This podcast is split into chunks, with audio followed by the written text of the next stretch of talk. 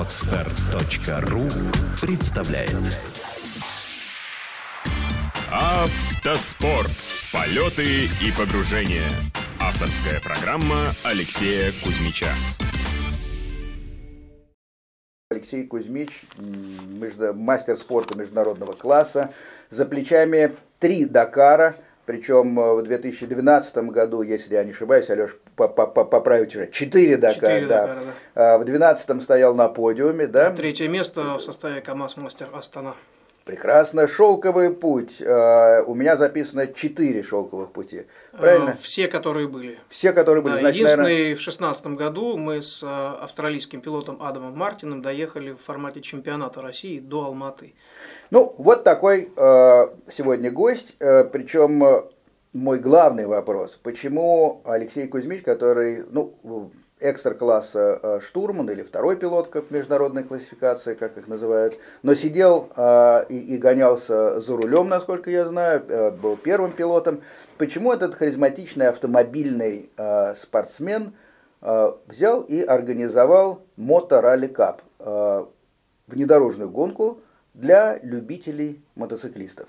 И вот вокруг темы внедорожного мотоциклетного спорта и пойдет наш разговор в программе. Итак, Алексей, почему все-таки э, вам вдруг захотелось организовать внедорожный кубок для мотоциклистов? Ну, это далеко не вдруг, это не так, что сидел, пил чай или кофе, да, о, а не попробовать ли организовать.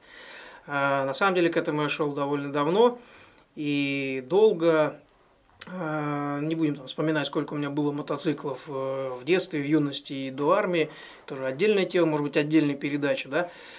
А, Тем не менее, участвуя в различных соревнованиях э, за рубежом и в России, я видел, что та ситуация, которая складывается в российских, именно в российских ралли-рейдах между автозачетом и мотозачетом, она, ну, очень сильно, мягко говоря, неправильная, абсолютно неправильная. Ну, пример самый яркий, да, прошлый октябрь, а, Баха, Португалия, финал Кубка мира, а, там же финал чемпионата Португалии, Кубка Португалии, национальных классов и так далее. Автомобилей 120 на старте и 259 мотоциклов, квадроциклов и баги. То есть целый футбольное поле размером а, был закрытый парк с футбольное поле. Был битком, негде было яблоко упасть. А В российских ралли-рейдах такое, к сожалению, будет, ну, я надеюсь, что когда-нибудь будет, но пока этого нет. И вот наблюдая всю эту ситуацию и потихоньку э, докапываясь до истины, что же, собственно говоря, происходит, я понял, что э, те люди, которые отвечают за автофедерацию и мотофедерацию, между ними как-то вот никак не наступит согласие. Были попытки э, примирить, что ли, их как-то, да, там, может быть, воздействовать каким-то своим авторитетом или опытом, или знаниями, э, найти какие-то вот все-таки точки соприкосновения, но вот по какой-то причине это до сих пор не складывается. Тут э, вставлю как бы и свои несколько слов. Как журналист наблюдал, э, я не знаю, по-моему, нет никакого ни антагонизма, ни, ни так сказать, э, каких-то других э, отрицательных э, ощущений у, у этих двух федераций, но, но тем не менее они существуют действительно, э, мне кажется, в разных как бы плоскостях. Потому что то, что делает автомобильная федерация, она всегда планировала сама по себе. Мотоциклетная вроде как иногда участвовала, но в то же время меня всегда удивляло, почему, например, на многих соревнованиях по одной трассе, пусть они были формально разными соревнованиями, но, но тем не менее машины шли оборудованные э, правильной современной э, спутниковой системой безопасности, например, мотоциклисты э, гонялись просто, так сказать, с, с бумажным роутбуком, ну, который никто не отменял, естественно, но тем не менее ничего у них дополнительного не было. И, наверное, э, удивление вызывал, если из последних примеров, э, вспоминать это «Золотой Каган», по-моему, 2014 года, когда Золото Кагана. Золото Кагана, да, Мгм, да, э, когда э, мотоциклисты вроде как бы и участвовали, но формально это был почему-то кубок э, губернатора, а вовсе не этап э, общероссийских соревнований. Ну, дело в том, что за три дня до старта и статус чемпионата был отменен, и организаторы от мотофедерации сказали, что все, ребята, этапа не будет. Хотя люди ехали, участники со всей России. И только благодаря стараниям Дмитрия Меремьянина, который, вот, что называется, подпрыгнул и ввязался в эту борьбу, был организован Кубок губернатора, чтобы те, кто доехал, хотя бы получили удовольствие от гонки. Ну, собственно говоря, 2014 год был таким переломным, поскольку не один раз были отмены и переносы этапов. В итоге э, скажем так, некая группа мотогонщиков, наиболее заинтересованных в соревнованиях, обратились ко мне и попросили организовать для них ну, вот, хотя бы какую-то гонку. А мы провели, собственно, я и мои ребята, кто мне помогает, соревнования под Ярославлем, Ярославской области, вернее, под Ростовом Великим, однодневную баху. Многим понравилось, формат понравился, причем я сразу стал привносить в соревнования именно те элементы международных требований, которые присутствуют на всех соревнованиях за рубежом. И в России на чемпионате на шелковом пути. А, через месяц, соответственно, провели еще и гонку в Астрахани, два дня, 500 километров. И Владимиру Королеву за это отдельное спасибо, он дал треки, дал дорожные книги, мы просто скомпоновали, чтобы было наиболее оптимально. И после этого уже, когда, так сказать, попробовали, это идет, пользуется э, популярностью, люди просят и требуют, гонка набирает обороты, мы решили организовать уже кубок э, такой своеобразный кубок Motor Rally Cup. Он, правда, не в статусе кубка, да, то есть тут как бы, по, по юридическим понятиям не надо путать. Но, тем не менее, и мы провели сезон 2015 года 4 этапа, 2016 год 5 этапов.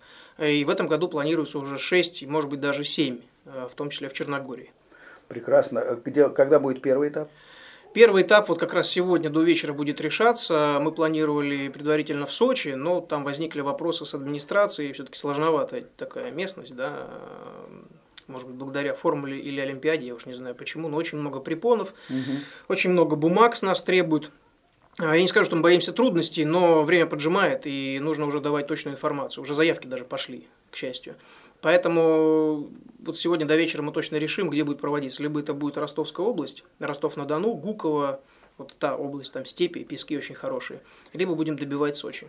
Так что ждем ответ. Понятно. Э, э, чем, какие характерные особенности вот мото ралли кап? Во-первых, в этом году она будет уже в какой раз проходить? Э, в 14 год два этапа было, два... 15 четыре этапа, 16 пять этапов. Ну, получается уже третий год.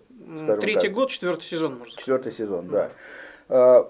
Уже, наверное, можно говорить о том, а, каких, какие все-таки а, характерные черты. Вот если говорить о трассах, это по продолжительности, по протяженности, я так понял, это Баха, то есть да. то, что называется до тысячи километров, да? Меньше. Ну, формально, да, что mm. называем мы Бахой, и, и, соответственно, а, один или два дня, да?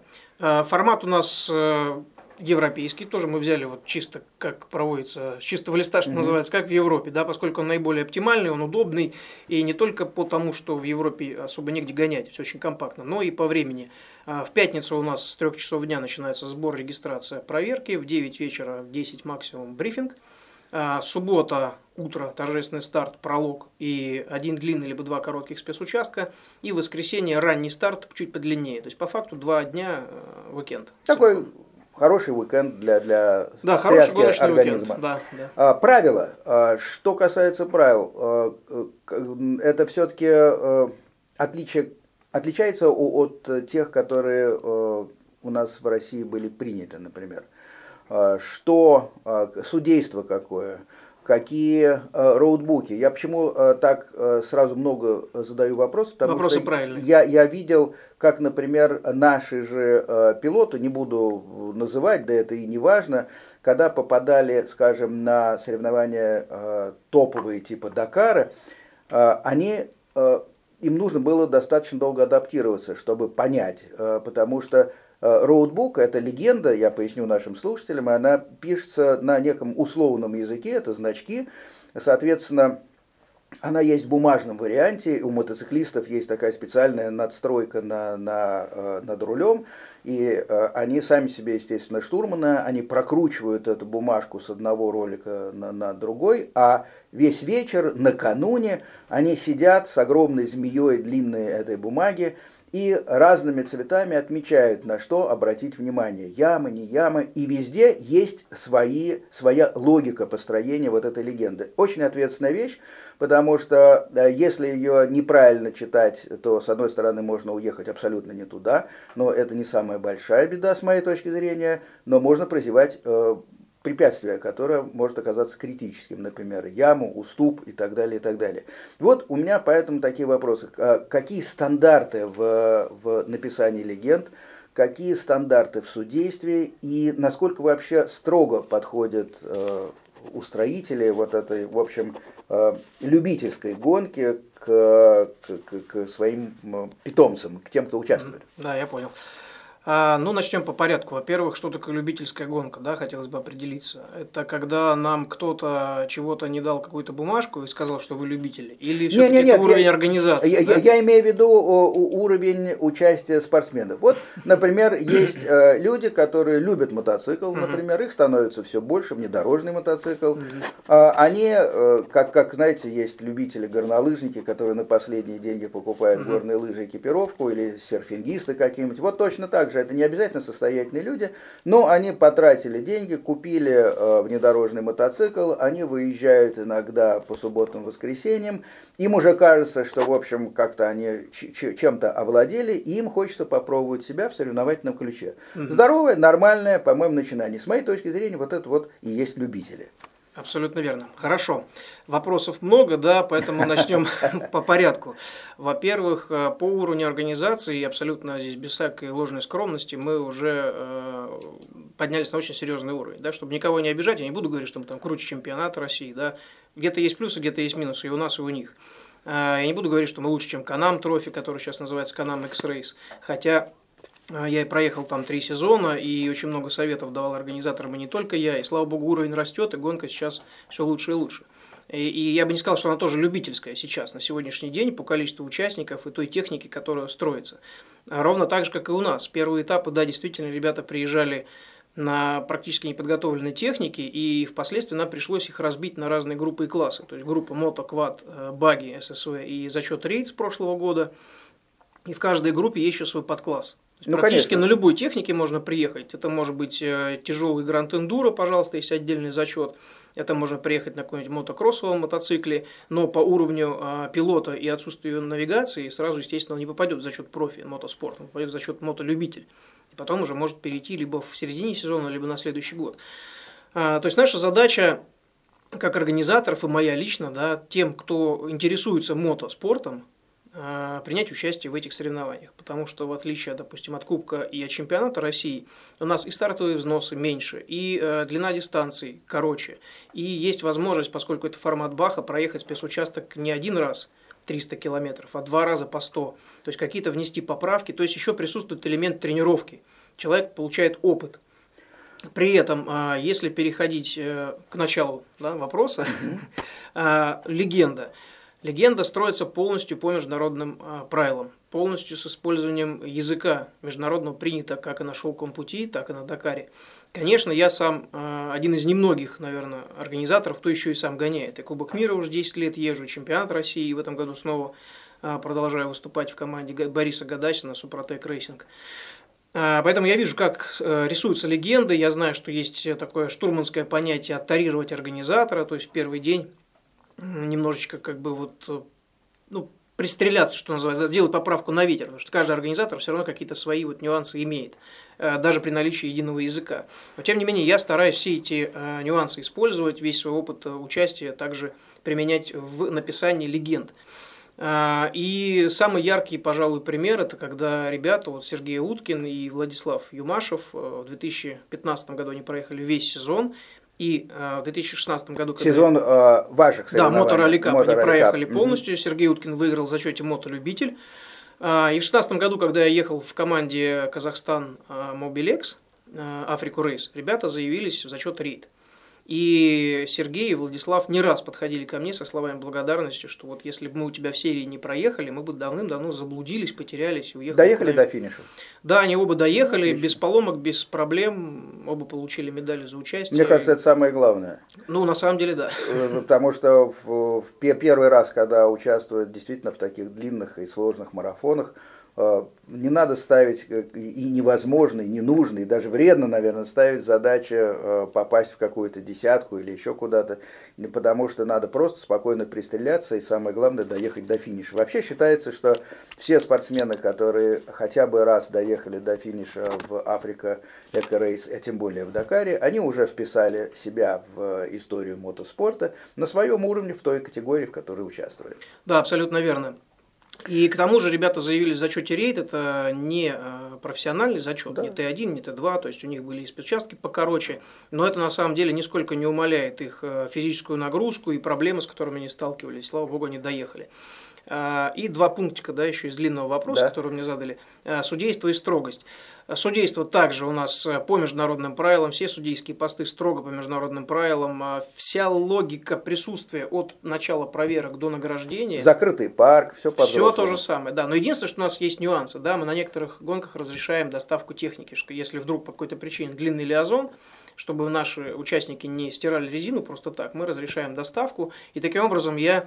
Сейчас, простите, я поясню нашим слушателям, mm-hmm. которые, может быть, не в курсе э, терминологии. Первое, закрытый парк э, – это некая огороженная ленточками территория, где стоит техника, э, уже готовая э, к старту, и, и по э, правилам никто не имеет права туда входить, э, за исключением самих гонщиков, за определенное количество минут до старта. Да, абсолютно. И это дисциплинирует сильно.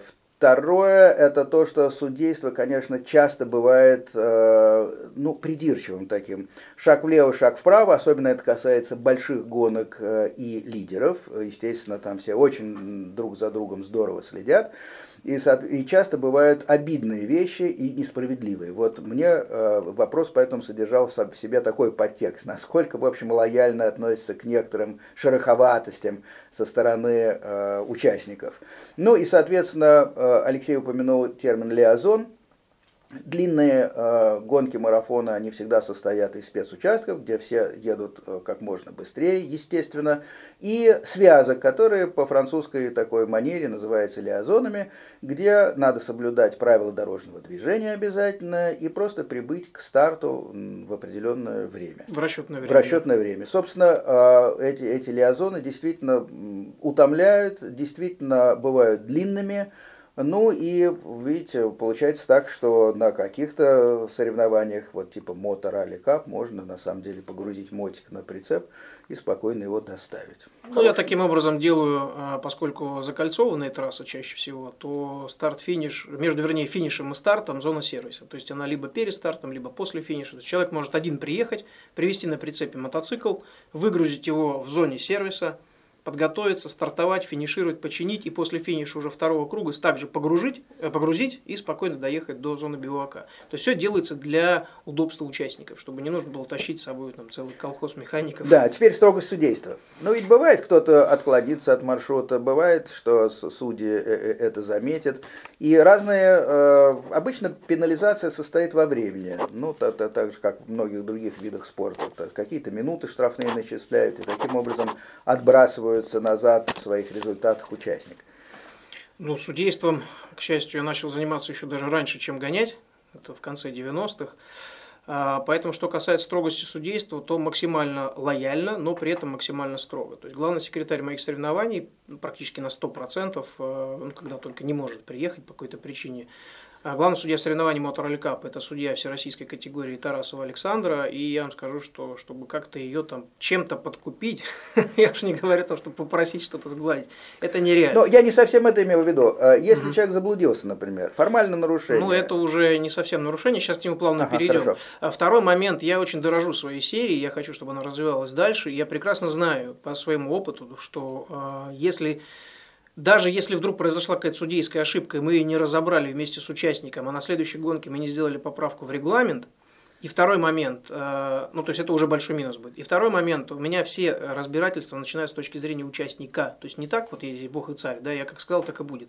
Я выясняю со стороны участника. Может он действительно в чем-то ошибся или как-то не так выполнил какой-то маневр, не до конца разобравшись. И только если этот прецедент не только у него одного, но и это как бы серийная да, ошибка какая-то, тогда, естественно, мы принимаем а, решение в пользу участников, либо отменяем пенализации, либо их меняем, делая более а, меньшими. Угу. Что касается маршрута, с первого же этапа так сложилось, что все те, кто проводит соревнования в российских чемпионатах по ралли-рейдам, мягко говоря, от нас отвернулись. Ну, появился тут кто-то, что-то там пытается ну, да. провести, и на мои просьбы выдать нам приборы слежения, мягко говоря, отказали. Нам их не дали, э, никаким образом не посодействовали. Был один человек, не будем называть фамилий, который в общем-то, согласился, но готов их был привести тогда, когда у меня уже проверки начинаются. И причем у меня проверки в Ярославской области, а он мне готов был привести в Москву. Это тоже как бы... Давайте э, потом поподробнее mm-hmm. расскажем еще о сути этих приборов. Но э, если вы уже ответили. Да, да, да. В итоге мы э, нашли канадскую компанию Delorme Rich, сейчас этими приборами пользуются очень успешно. Обычно в аренду они берутся, на самом деле. Да, но... Просто. Да, в аренду берутся у кого? Вот мои друзья привезли их сюда из Канады в большом количестве я их, соответственно, приглашаю, они же, эти мои товарищи, их обслуживают, мы сдаем в аренду участникам. Суть прибора в том, что в реальном времени через спутник мы всегда знаем, что происходит с участником, где он едет, а, что с ним происходит, его координаты. При этом в этом приборе есть функция посыла смс-сообщений. То есть там три прописывается смс-сообщения плюс кнопка SOS. Если уже что да, тревожная кнопка. Приборы очень небольшие, очень удобные. Они вот ну, чуть больше пачки сигарет очень легкие, и, как я говорю, сейчас они используются еще и в чемпионате России, в том числе и в Канам Трофи тоже. Ну, на одном из соревнований мне довелось э, уже посмотреть их в действии, действительно было здорово, и мне кажется, э, эти приборы еще способствуют э, росту популярности, потому что на самом деле в итоге можно, э, если правильно все сделано, следить на сайте просто, как э, идет Да, в режиме реального времени. В режиме да. реального времени вы видите просто номера, которые передвигаются по карте. Соответственно, есть привязка номера к человеку. И если вы за кого-то болеете, очень любопытно смотреть, действительно. Ну, а очевидные плюсы в смысле безопасности тоже ясны. Э, если что-то происходит, э, видно, где это произошло, э, и, соответственно, можно в кратчайшие сроки отправить помощь. Ну, на самом деле, да, так и есть. И мотоспорт все-таки достаточно э, травмоопасен, и не раз уже были и переломы, и падения, и перевороты участников, и в очень сжатые сроки мы оказываем помощь, потому что видим в режиме реального времени, что происходит. И если, соответственно, нажата тревожная кнопка, моментально приходит и e-mail, и смс, и те, кто максимально близко находится, сразу стремятся к участнику оказать ему помощь. А, кстати, первый э, тест э, этого прибора Delorme Rich проводила Анастасия Нифонтова в 2014 году в Марокко, когда мы могли действительно в режиме реального времени наблюдать, где она едет как едет, с какой скоростью, все, весь трек смотреть, было очень интересно. А потом, вернувшись и сидя ровно на вашем месте, Алексей нам рассказывала, как это было. Ну, видите, как здорово, Так что а, Настя действительно неплохо ездит, и здорово они выступили с э, Сашей э, Иванютиным. Но, кстати говоря, скорее вопреки. Вы не знаете, ведь подготовка, собственно, к длинному марафону особая тема, и для бывалого кроссмена, например, э, Саша перед э, поездкой сидел здесь, в этой студии, тоже э, говорил о том, что главное ему не, за, не запутаться, не заблудиться, потому что для него это новый формат длинных соревнований, и даже там 11-кратный чемпион России по мотокроссу, естественно, испытывал большие трудности с навигацией. Слава богу, он не так много ошибался, доехал 35-м, по-моему. Ну, в общем, ну, да. в четвертом десятке, что очень здорово для Дакара, где рубится долго, много, э, и э, часто спортсмены уже там 7, 8, по 10 лет ездят э, и никак не могут войти, допустим, в первую десятку. Но это ралли-рейд, здесь все не так просто. И у нас бывают участники приходят э, на моторолли кап, на регистрацию, говорят, мы кроссмены, мы хотим.